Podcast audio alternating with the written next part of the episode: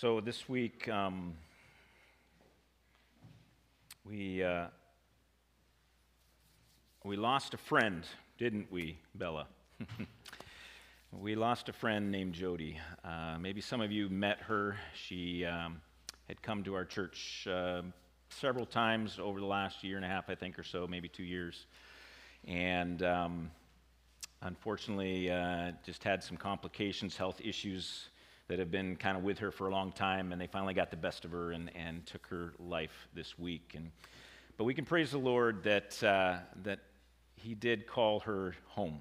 And uh, that she did make that profession of faith, faith, and that she is, uh, you know, in that eternal home that we can look forward to be, be there.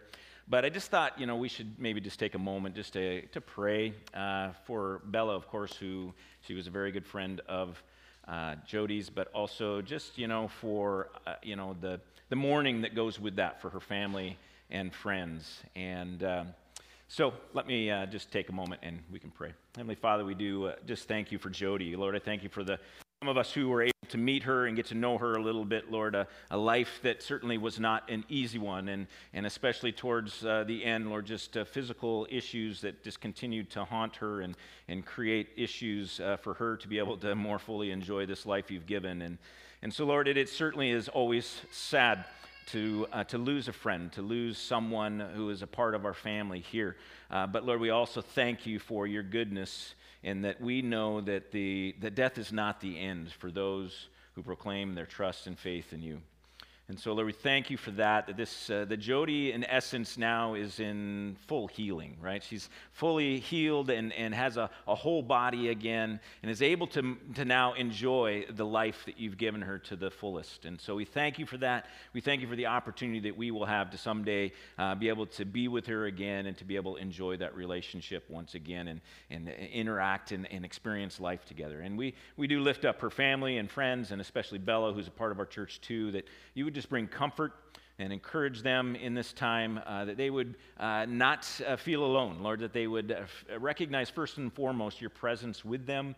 Uh, Lord, you have been through this as well. You understand the loss that, it, that comes in this life and the struggle that comes with that. And so you've experienced that yourself. You understand what we're going through. And so we just ask that you would come and comfort Bella at this time, encourage her heart uh, and comfort all of uh, Jody's family as well, and that they would just recognize if they don't know you, Lord, that they would be prompted to get to know you. Uh, Lord, and we just ask that you would just continue to do your work there. Lord, you are an awesome God, and we thank you for all your gifts. Uh, and uh, the opportunity that, uh, that trials and transitions and challenges like this and even death uh, is for us, but it gives us an opportunity again to turn our eyes to Jesus, to trust Him, to look for His help, for His comfort. And so, Lord, just thank you for that, and, and uh, may you be glorified in that as well. In Jesus' name, amen.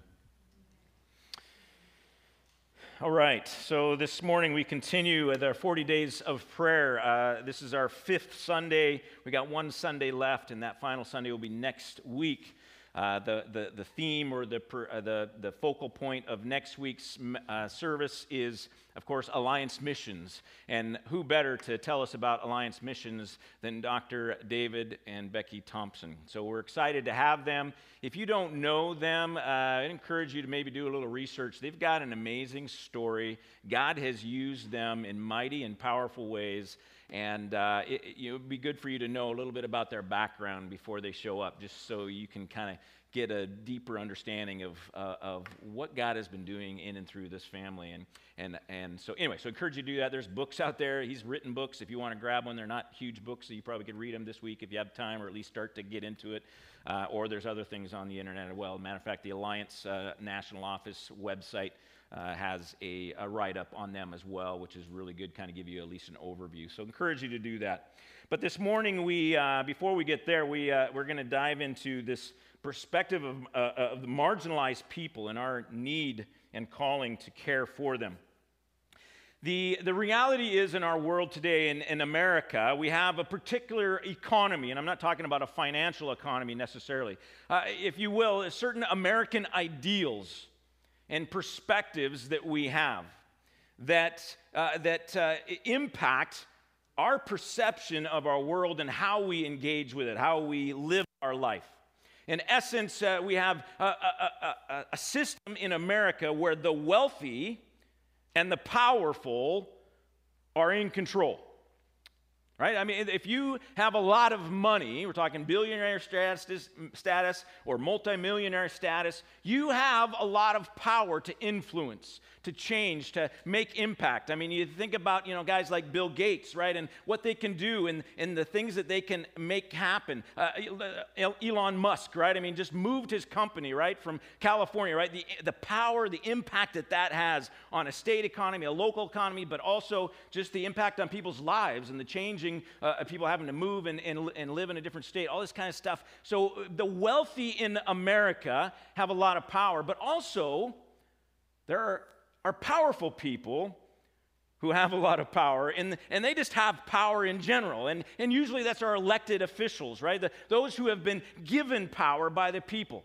those who we have elected into these offices. And it seems like the higher up you go, the more power they have. So, you know, the local level, they've got a little bit of power. State level, they got a little bit more power. You get to federal level, obviously, they have this massive amount of impact, it seems like, on our lives. And, and it's, what I don't think was designed to be that way, but that's the way it's developed over time.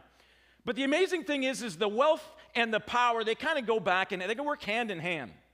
If you're wealthy, you can gain power and, and, and, use that power. If you get elected to a position, you're given power, but then you're also give access to wealth as right as well.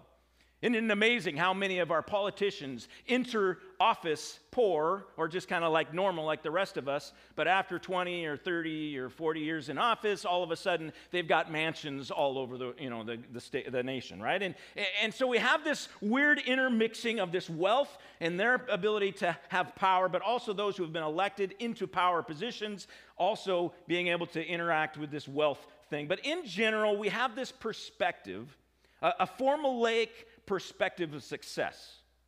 That whether you have been elected into an office or whether you have just uh, uh, made a lot of money, that you got there because you worked hard. You put in the effort. You were tenacious, right? You would not take no for an answer. You continued to pursue it. And because of your effort, you then get wealth and power. And if you have wealth and power, then you're successful.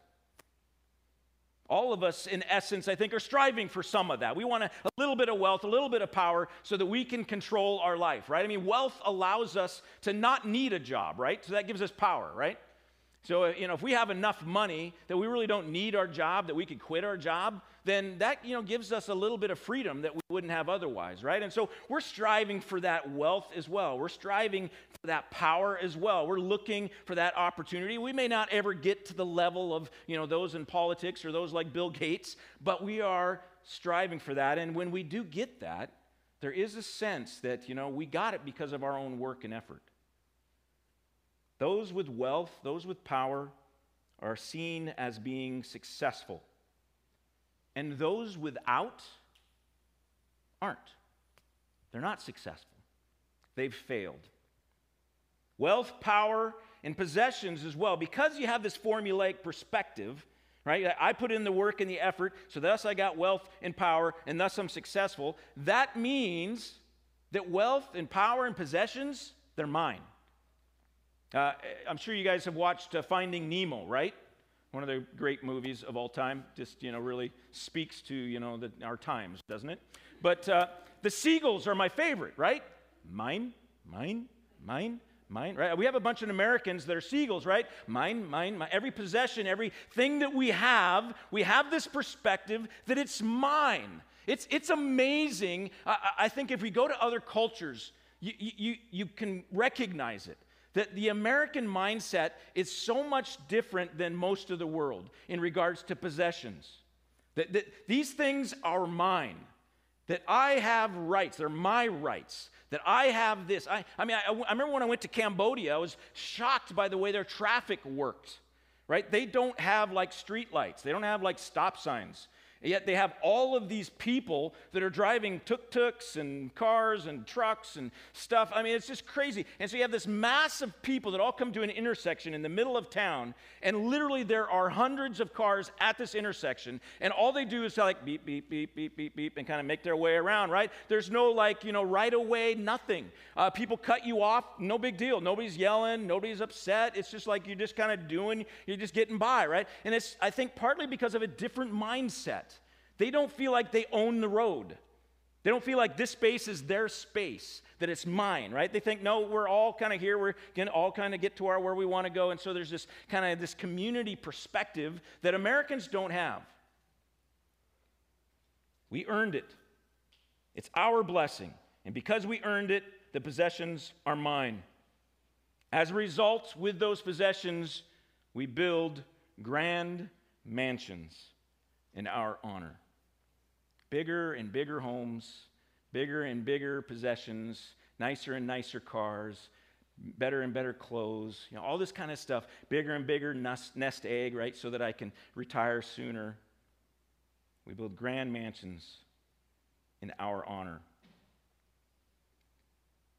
Christians, of course, have not missed out on this opportunity for wealth and power. Uh, Christians have been enculturated just as much we, I think many of us in, American, uh, in America as Christians, we, we have the same mindset. We, we see things the same way. Now, we may not say it out loud, but the way that we live our lives is so often exactly like what our American uh, kind of perspective of wealth and power is. We want wealth and power just as much as non Christians do in America.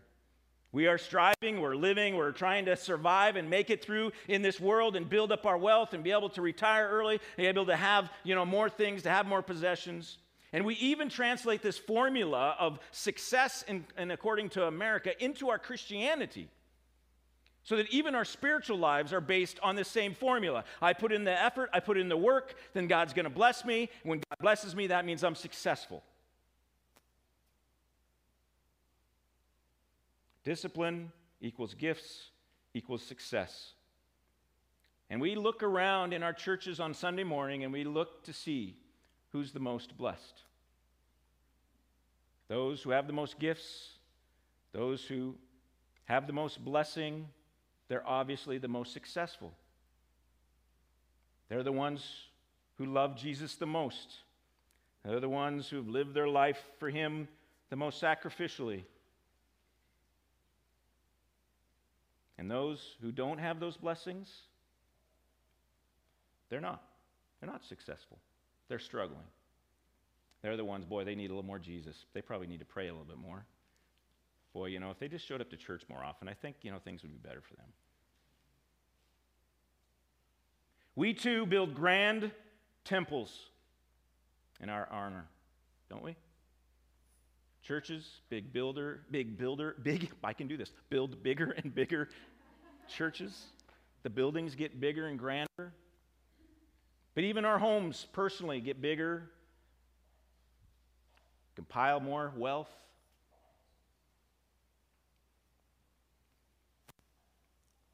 You can already tell, you know this is true, that this is not the way that God has called us to live. That there is a different economy in God's kingdom than in the American kingdom. You see, eh, eh, we have to start with this reality that, first of all, God owns it all. You see, an American mindset, I own it. I worked for it. I earned it. I deserve it. So it's mine. Not in God's mindset. Colossians 1:16. For by him all things were created in heaven and on earth, visible and invisible whether thrones or dominions or rulers, all things were created through him and for him. All things, not just, you know, like creation, right? All things. Everything belongs to God.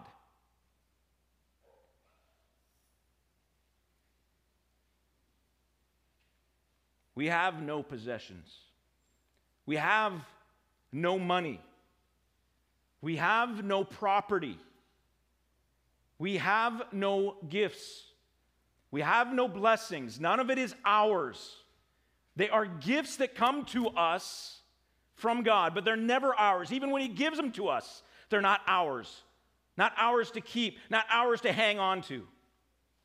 Everything we've, give, we've been given, we have not earned it. We don't deserve it. It is a gift. Life itself is a gift. All the things that we enjoy are a gift. The fact that you were born in America is a gift, or that you're now living in America, able to live in this American economy, is a gift. You didn't deserve it, you didn't earn it. You just happened to be born here. And God blesses us abundantly, but He blesses everyone abundantly. Matthew 5 44 and 45, Jesus is talking. He says, This is the Sermon on the Mount. He says, Hey, you know that God causes the sun to rise on the evil and the good, and He causes rain on the good and the bad. Right? I mean, he's, everyone is blessed. All of life is a blessing. No one earns it. When we get to experience some of the abundant blessings of this world, they are God's generosity to us. Not because we deserved it, not because we've been a good boy and so we get a reward. As I pointed out in communion this morning, you know, we, I don't think we recognize this reality that we have received the greatest gift ever. We look at so often at the things of this world as the greatest gift ever. The greatest gift ever is being born in America. The greatest gift ever is having a really nice house. The greatest gift ever is having reconciled relationships. The greatest gift ever is to be able to have a really nice car. The greatest eh, gift ever is to be able to go on vacations. The greatest gift ever is to be able to retire early. The greatest gift ever, you know what I'm saying? Everything is focused here. These are the greatest things. These are the things that we get most excited about. These are the things that fill our hearts with the most joy. But the greatest gift we've ever received was the fact that Jesus died for us. And we lose sight of that. We forget about that. And when he died for us, he didn't die because we deserved it. He didn't die because, oh boy, you know, you guys are coming along pretty well. Got a lot of potential. I think it's, you know, I'm going to die for you now. We were totally undeserving. Nothing we could do to earn it, and He died for us anyway. And so, for us to recognize this reality, if that is the only gift we receive in all of our life, it is enough. How often do we continue to crave for more and more? How many times have we prayed, God, why won't you give me more? Why won't you bless me? Why do I have to deal with all of these curses, all these struggles, all these trials? Why don't you just give me, what do you ever do anything good for me? Oh my gosh, do we realize what we just said? Have you ever done anything good for me? Yeah, I just died for you. No big deal, though. This is why this verse is so important. The greatest form of love that anyone can give is to lay one's life down for a friend. And this is what Jesus has done for us. Can we find contentment? Is it possible for us as American Christians to find contentment in what He's already done for us instead of always looking for more?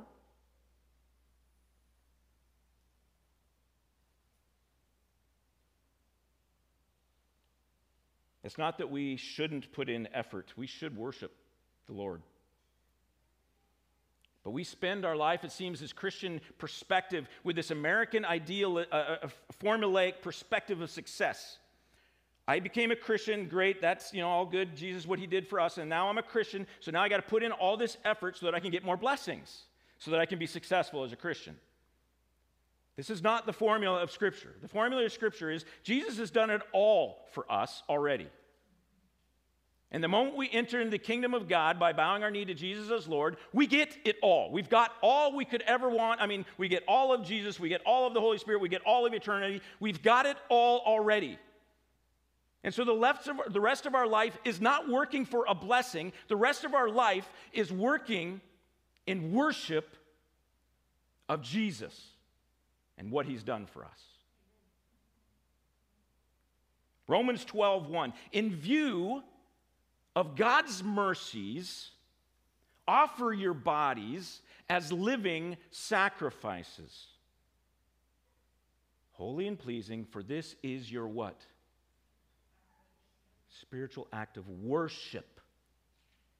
This is the life of a Christian, not a life striving for blessing we've already received it all. It's a life striving to worship.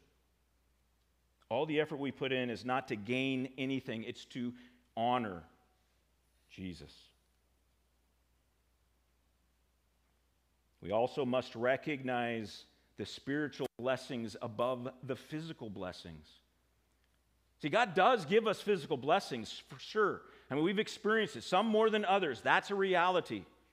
And we praise the God and we thank we praise God and thank him for that. But what about the spiritual blessings? Have we ever recognized that those are more important? Again, our eyes are so focused on the physical that we want the things of this world. We want wealth, we want power. But we don't recognize the spiritual blessings are so much greater. Second Corinthians, great passage, chapter 4, 16 to 18. So we do not lose heart, though our outer self is wasting away, our inner self is being renewed day by day. For this light, momentary affliction is preparing us for an eternal weight of glory beyond all comparison. As we look not to the things that are seen, but to the things that are unseen. For the things that are seen are transient, but the things that are unseen are eternal. When we long to enjoy eternal blessings instead of physical ones.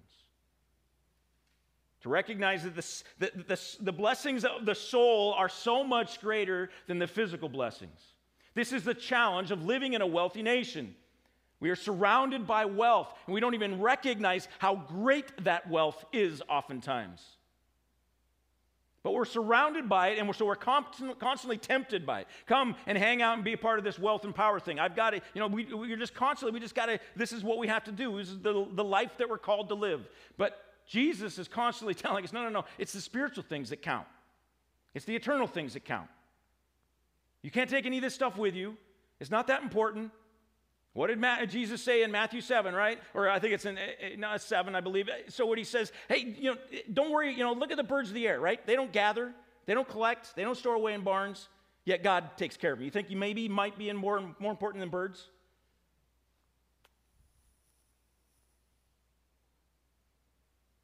So with this perspective of blessings, this perspective of gifts, of this perspective of the wealth that we get to enjoy in this world.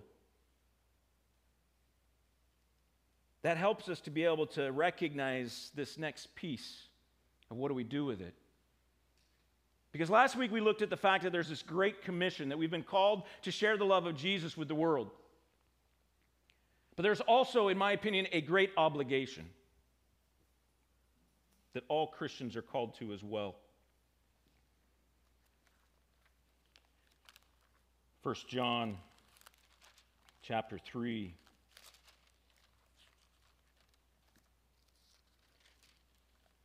16 to 18 By this we know love.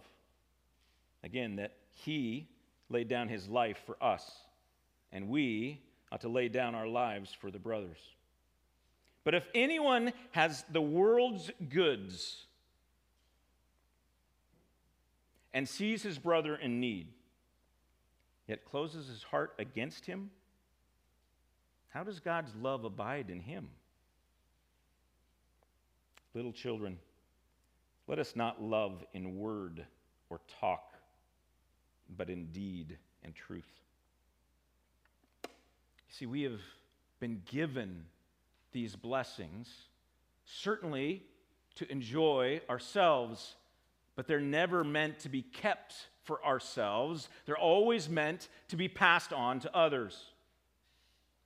We are not to cling to the worldly blessings that we have, or even the spiritual blessings that we have. We should be seeking to pass those on to others.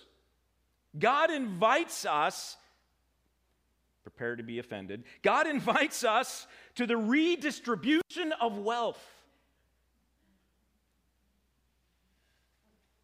Not because the government mandates it, but as individuals freely choose to be generous with what they've received.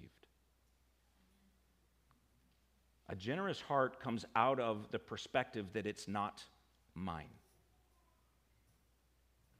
A generous heart comes out of the perspective that I didn't earn this.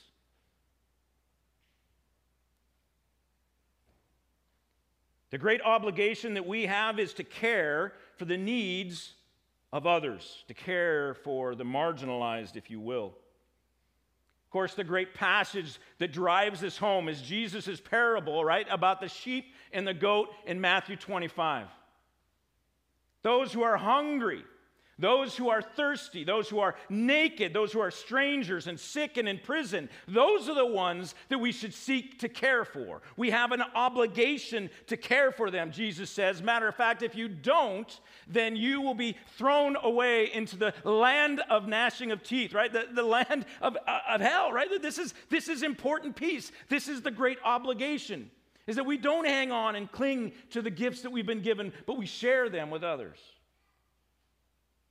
When we understand this reality, see, sometimes we can get pretty judgmental of the marginalized. We drive by a homeless person and we just say, well, you know, this is, you know, you, you, deserve to be on the street because, you know, you've just made mistakes or you've got issues or you got sin or you've got whatever. And so we just kind of, we can sometimes just kind of dismiss them. But when we understand that all we have received has not been earned, but is just a gracious gift from God, then we can also understand that those that don't have are not receiving nothing because they earned that or deserve that. Read Romans 9 sometime. A brutal chapter in there where it talks about how God will have mercy on who he has mercy. Some will receive more of it than others in this life. It doesn't seem fair, it doesn't, doesn't seem equitable.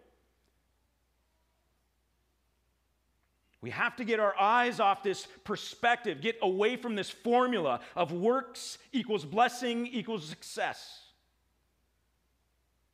When we understand that the person on the street is not, I mean, the, the, great phrase, but for the grace of God go I, can we remember that and understand what that actually means? That if it wasn't for God's grace and the blessing and the mercy that He's shown us, we would be that person on the street. Again, back to the, you know, the fact that you were born in America. Imagine if you were born in Cambodia. I was born in 1970. I, can't, I, I, I don't know that I'd be alive today if I would have been born in Cambodia. Pol Pot and the whole the rise of uh, the Khmer Rouge and I mean the millions that died in the killing fields in Cambodia. I don't know that I would be alive today if I was born. So so do, am I supposed to go? Wow, look at me! Look what I did! Great, I'm an American. Woo! You know, no.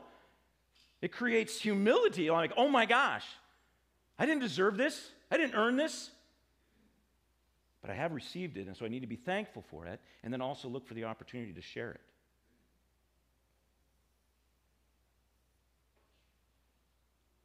So, who are the marginalized among us today? I think it's similar to what is laid out in Matthew 25 certainly hungry, thirsty, stranger, naked, sick, prison. But also, we have, you know, I mean, think, you know, just in our terms today, homeless, the poor, maybe the immigrant, especially maybe the illegal immigrant.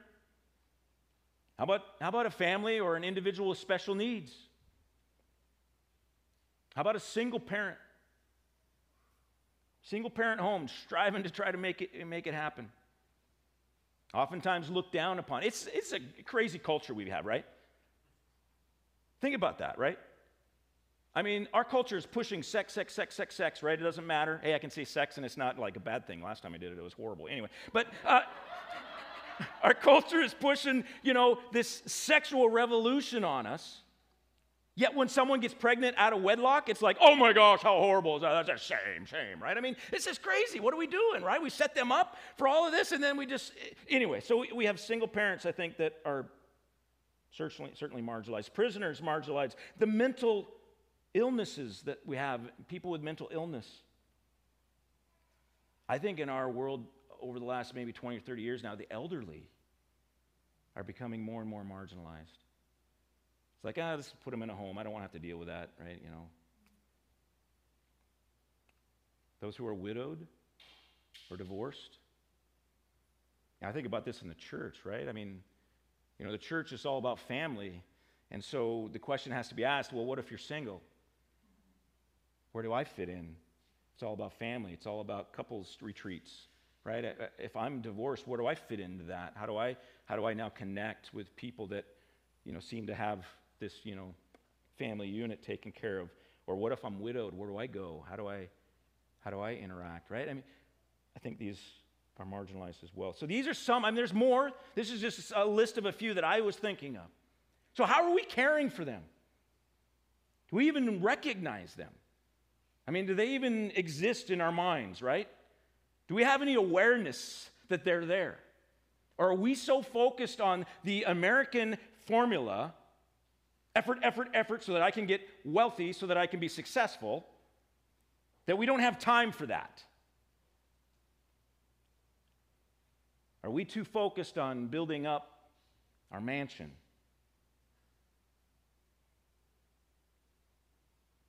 Too busy using the blessings that we've had for our own joy?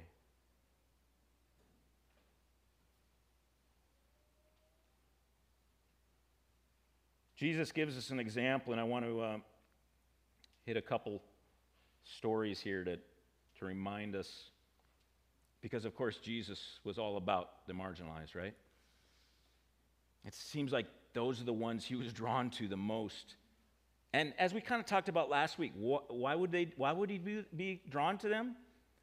Because the marginalized recognize that the world isn't all that it's cracked up to be, right? They're, they're looking for answers, and Jesus was the answer. And so the message I gave last week about evangelism fits into this week as well, in the sense that not everyone who is marginalized doesn't know Jesus. But many who don't know Jesus are marginalized, and they're the ones who are looking for answers. And so Jesus gives us an example. First of all, Zacchaeus. Remember this tax collector, right? Talk about marginalized. Now, you would think, now this guy was wealthy but marginalized. You know, would be different in our culture today. I don't know he'd be as marginalized as he is in this culture back in back 2,000 years ago. But he's a tax a wealthy guy, but he's, yeah, rejected by the Jewish culture. He's a traitor, right? He, he is a bad guy. No one likes him because he's the one who goes not only to collect taxes, but he, you know, he has to earn his living off of that. And so he can mark up the taxes, whatever he wants, in order to, you know, kind of, you know, fill his cupboard, right? And so he can add an extra percent or 2% or whatever he feels like he wants to do, and the Roman Empire will protect him and defend him, whatever he wants. It's amazing. So, anyway, we see this Zacchaeus character. Jesus walking through town, and he's, it says Zacchaeus was, you know, like me. He was a short guy, right? And uh, which we all know that the short guys are always the holiest, right? I mean, that's just, is there something about that? I don't know. It's in scripture all over the place, right? David, you know, little guy, giant, he was a bad guy, right? So, anyway. Um, so we got this Zacchaeus character, right? He's a tax collector, and Jesus is walking through town, but Zacchaeus, he wants to see this Jesus, right? So he climbs this tree, and Jesus, as he's walking by, he sees Zacchaeus. Yo, Zacchaeus, man, you got to come down. I'm doing dinner at your house tonight. Like, I mean, he's excited about it. You can see there's this excitement in the, in the verse. But the reality of this story, this example that Jesus sets for us, is that everyone deserves a second chance. And we need to have this perspective as well. We can't just write people off. No, they're too far gone. They're too far out there. They're too radically different. They're too, they've traded, they've, they've traded, they've traded their soul to the government or they've traded their soul to this world or whatever. We can't, we can't write them off. We have to give them a second chance, which means, in a personal perspective, that we must be quick to forgive.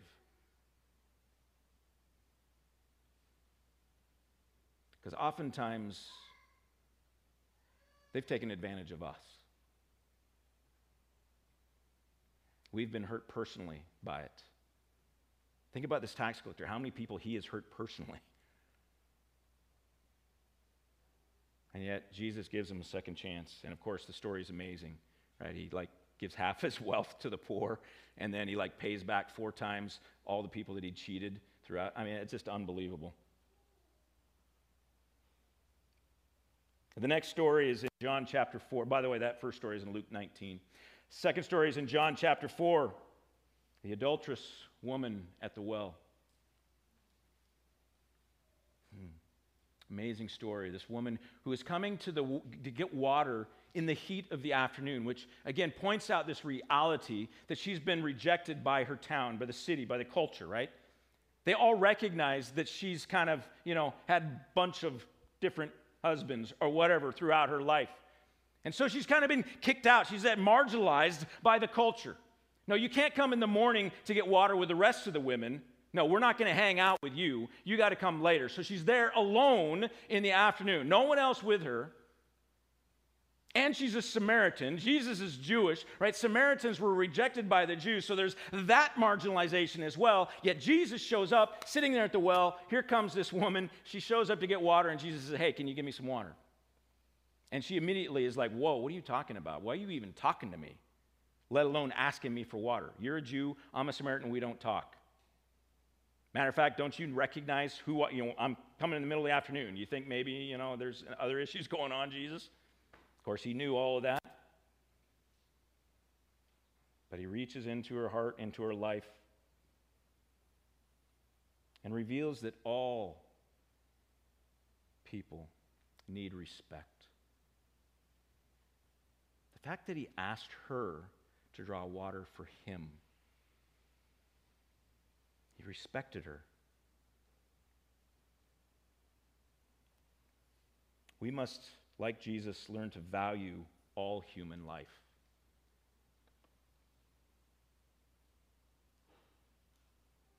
We need to look them in the eye. How many times have you driven, driven by a panhandler or a homeless person and just like, I'm not looking that way, right? I don't want to make eye contact. You're, you're by that action. Now, again, some, I'm not saying it's always purposeful, but when it is purposeful, and I know I've done it myself, so I, I know what that feels like. Sometimes it's just you're looking at other things, that's fine. But other times you're like, oh, you see them and you go, oh, no, I'm not going to look that way, right? I've done it, all right? But by doing that, we are disrespecting them as a human being. We're saying they're not valuable. Most people, if we see them on the side of the road or on the sidewalk or whatever, we're going to look at them. We need to look at these people. We need to recognize that all life is valuable. Whether or not we give them a little bit of cash for food or not, that doesn't matter. But are we going to respect? Well, maybe something doesn't matter, but I mean, we need to respect them. Finally, the last story I want to hit real quick. I think I can hit it real quick. Yeah. Oh, yeah, I got them. Uh, is, uh, and this is, the, I think this is the best one. I, I'm going to read this in Luke chapter 7. Verses 36 to 48.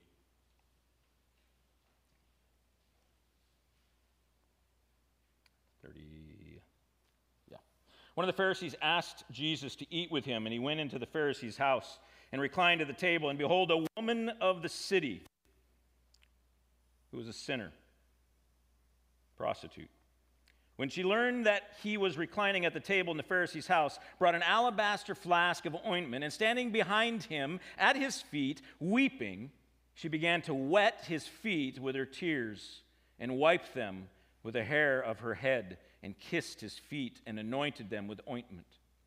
Now, when the Pharisees who had invited him saw this, he said to himself, If this man, this Jesus, were a prophet, he would have known who and what sort of woman this is who is touching him, for she is a sinner. And Jesus answered, answering, said to him, Simon, I have something to say to you. And he answered, Say it, teacher. A certain money lender and two debtors owed one owed 500 denarii and the other 50. When they had, could not pay, he canceled the debt of both. Now, which of them will love him more? Simon answered, The one I suppose for whom he canceled the larger debt. And he said to them, He said to him, You have judged rightly. Then turning toward the woman, he said to Simon, Do you see this woman? I entered your house. You gave me no water for my feet, but she has wet my feet with her tears and wiped them with her hair. You gave me no kiss, but from the time I came in, she has not ceased to kiss my feet. You did not anoint my head with oil, but she has anointed my feet with ointment. Therefore, I tell you, her sins, which are many, are forgiven, for she loved much. But he who is forgiven little loves little. amazing story about how Jesus recognizes love and how everyone needs love, longs for love, desperate for love. And how, we rec- how he recognizes that that love changes us, right? I mean, this has story, this has applications for our own life that we would recognize our own sinfulness. And I think as American Christians, we, we're weak in this area. We can oftentimes just kind of overlook our sin and not recognize how much we really need Jesus. But more than that, that we would recognize as well that those who are struggling in life, those who are most sinful among us, are the ones who need Jesus the most as well. And that we need to seek him, them, to seek to care for them, to bless them, to show them Jesus' love, that Jesus accepts them just as they are. We so often, if we do reach out to the marginalized, we're trying to save them from their circumstances instead of recognizing that they are loved and accepted just as they are. We so often are unwilling to get dirty in order to interact and love them. We want them to get cleaned up so that then we can love them better. No, no, we need to learn to get dirty, to get down in the dumps with them in essence, and be able to show them that they are accepted just as they are, even in their sin, even in their failure. Jesus knows them, He's aware of them, He loves them. We must learn to have compassion like Jesus did. All right, worship team, come up. Just one closing kind of point. I want to kind of shift just gears just briefly for a moment. So we've been talking about our role to reach out to the marginalized, to, to recognize that we everything that we have has been a gift that's been given to us from Jesus. And so then we take those gifts and we're they're meant to be shared, and we share them with those around us who need them. But I want to kind of turn around now, look at it from those who may be the ones who are marginalized. Maybe you find yourself in a situation where you feel like you're the one that's been pushed out. You're the one that's not accepted. You're the one that's not respected. And so I want to just give some encouragement to those if you are in that spot. First of all, to recognize that those in the midst of struggle, you you need to continue to seek Jesus. He is the one who will care for you. He's the one that you can trust. Luke 18, verse 1 to 8, Jesus gives this interesting story about a woman and a bad judge. And the woman continues to harass this judge about getting justice. And finally, the judge gives in. And the point Jesus is making is saying, hey, don't stop asking. It's okay to continue to pray over and over again Jesus, help me in my situation. Jesus, help me where I'm at. Jesus, I need to be accepted. I need to know your love. I need to experience, I need you. Be persistent. Stop asking Jesus. He is our hope, our only hope. He is your hope, your only hope. Not your family, not your church, not the government. Jesus is your hope. He's the only one who can step in and allow you to feel loved and accepted and successful. Not based on what you've done or what maybe you will do someday, but simply based on the fact that He created you and loves you. And also remember that our ultimate hope is always realized spiritually and in eternity. We will suffer we will overcome. 2 Corinthians 4 7 9. We may die, we will die, but we will resurrect. So Jesus is our hope. Continue to pursue him. Heavenly Father, I, I first just ask you to help us to loosen our grip on the blessings that we've received. Lord, it's so easy to, to cling to them with desperation. Maybe, maybe we've never had them and we've just received them, and so it's like we don't want to lose them, and so we cling to it. Or, or maybe we've just had it for a long time, but it's just kind of the routine that we now just use it all for ourselves. Or loosen our grip on the amazing blessings that we've received. Help us to recognize that they're just simply gifts that you've given us. But they're not gifts to be kept, they're gifts to be enjoyed, certainly, but also passed on. And that is always the greatest joy. To be able to give that gift to someone else, to pass that blessing on to someone else. It's amazing. Lord, also, I, second, I would I pray that you would open up our eyes to the needy around us. Lord, if we have maybe gotten in the, just kind of the habit of just ignoring the homeless or ignoring the marginalized in our world in some way, that I, I just pray that you would just you'd, you'd open up those eyes again, Lord. You'd just give us eyes to see once again to see those who are around us every day that are hurting in some way, that are suffering loss, that have great needs. Maybe their material needs, maybe their emotional needs, maybe their spiritual needs. That we need to be people who are aware and looking for those. Because, Lord, you've gifted us, and as you've gifted us, Lord, you've given us the gifts that are meant for them as well to be passed on. So, Lord, just help us to do that. Lord, help us as a church to practice this even in, in, in, within our family here. To be generous with what you've given us. To stop placing our hope in the things of this world and start placing our hope only in Jesus. Build a generous heart, a thankful heart in us. So, Lord, we could operate a little bit more like the early church did. Not that they were perfect. But this passage in Acts 2, or Acts 2 is just so beautiful, and we would be similar in our way that we function. Verse 42 and following. And they devoted themselves to the apostles' teaching and the fellowship, to the breaking of bread and the prayers. And awe came upon every soul, and many wonders and signs were being done through the apostles. And all who believed were together and had all things in common, and they were selling their possessions and belongings and distributing the proceeds to all as they had need. And day by day, attending the temple together and breaking bread in their homes, they received their food with glad and generous hearts, praising God and having favor with all the people. And the Lord added to their number day by day those who are being saved. In Jesus' name, amen. God bless. Thank you, church. Good to see you all. Have a blessed day.